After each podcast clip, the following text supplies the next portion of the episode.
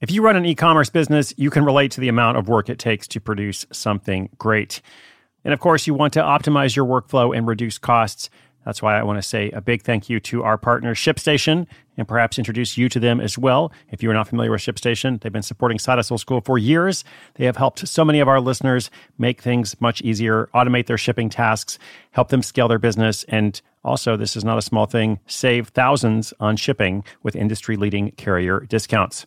ShipStation is the innovative tool that helps turn your shipping challenges into opportunities for growth. Go to shipstation.com and use code HUSTLE to sign up for your free 60 day trial. 60 days free. ShipStation.com, code HUSTLE.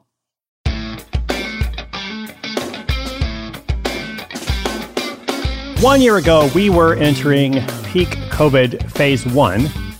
There's so many phases and seasons to this thing. And of course, it varies depending on what part of the world you're in. But you know, over here in my part of the world at least, lockdown had started in the US. Travel, domestic travel in particular, had dropped to 5% of the daily totals from the previous year. Uh, there was very little international travel at all. Uh, and we were all getting used to what became a new normal. Uh, for me, I was getting ready to launch The Money Tree, a book I was very happy about. Uh, one year ago, literally today, was the birthday, the birthday of Money Tree. Um, and I was still very excited about it, but I had to change all my plans. Uh, I still haven't been able to tour to go out and speak to readers and listeners about the book. Uh, so if you haven't had a chance to check it out yet, well, it's called The Money Tree. Please do. Uh, it's the story of finding a fortune in your own backyard, uh, my first fiction book, um, but I'm also teaching along the way. Uh, one reader said they read the book and began applying the lessons right away, uh, and they'd already earned $1,000 from it uh, within the first couple of weeks. I'm not guaranteeing that you're going to earn a $1,000 from it, but you know the book costs like 20 bucks. So maybe check it out for yourself. It's also entertaining and meant for people who might not read a normal business book or who don't have any background in this world of side hustling. Uh, so if you're a little bit further along, uh, maybe this is something to pick up for a friend or, or somebody who might benefit from it. Uh, so that's all I have to say about that. But happy birthday to the Money Tree. Uh, in today's episode, we hear from a listener who has an idea to sell a home office in a box. Not a literal box, I'm pretty sure, more of a conceptual one. I was going to say a conceptual concept, but that's kind of overkill. Uh, so, what might she need to know? How can we help improve her odds of success? Let's talk about this idea. Can you sell a home office in a box kit? And what would that look like? Uh, that's the question coming up after this quick message from our sponsor.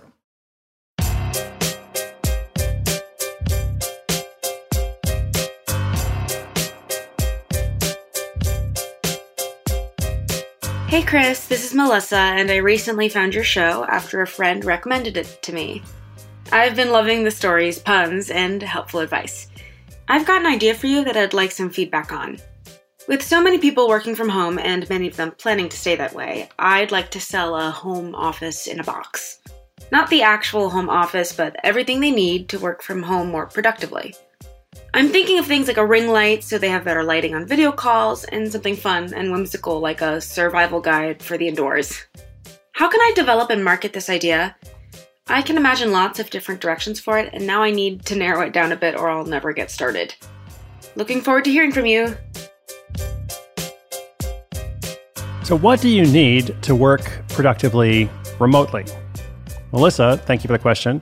Uh, Melissa is right when she says this idea could go in different directions. Um, so I like the concept, the branding of home office in a box, uh, but what does it look like, right? So one direction is tech. You know, to, to work productively at home and to adjust to remote work, well, you need the right computer, you need the right webcam, and so on. But that's probably not the best approach here because you know most people already have a computer, they know what they want for that, uh, and if they are getting a new one, you know, that's that's a big purchase on its own. They're going to handle that separately. So I think rather than focusing so much on tech, I think it might be better to think about happiness, not just productivity. And there is a connection, of course. Uh, so that's why I do like the survival guide for the indoors, which already seems more aligned with working better, not just you know working more or being more productive, quote unquote. Um, so I think you want to create a package that has the perception of good value, uh, one that exceeds whatever it costs you to put together and preferably at a good margin because you're going to have expenses you haven't thought about. You may want to do some advertising. Uh, so that's also why the tech approach doesn't work well because margins are much lower there. You know, you can instantly go online and compare the cost of webcams or ring lights, for example. Uh, I think Melissa mentioned a ring light. But if you have a kit that includes, I don't know, like a heating pad for your back and some scented candles, maybe a nice pen, maybe a Pomodoro timer, like a little timer that helps people, you know, focus their efforts, you know, for 25 minutes or 30 minutes before taking a short break. Like small, fun, and useful items like that that don't cost much. And then you can assemble that package and sell it for much more than the individual items put together. I think that's the goal. And there's still lots of different ways you could do that. But I think by focusing on comfort and focusing on working better, not just working more productively or working more, um, I, I, think that's the way to go. And then lastly, I think this could be a good gift idea. Um, but if you're going to promote something specifically as a gift, the marketing can be a bit different. Um, than promoting it to the person who's actually going to use it, you know, the end user.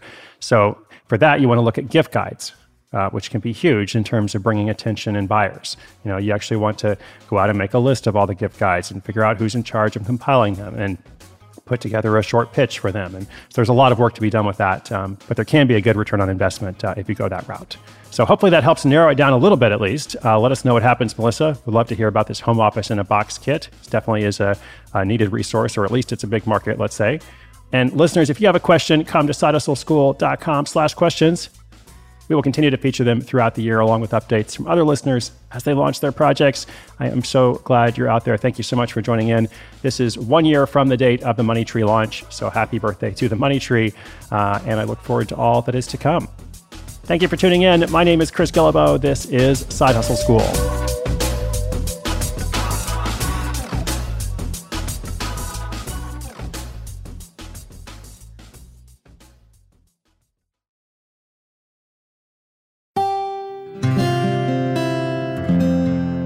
From the Onward Project.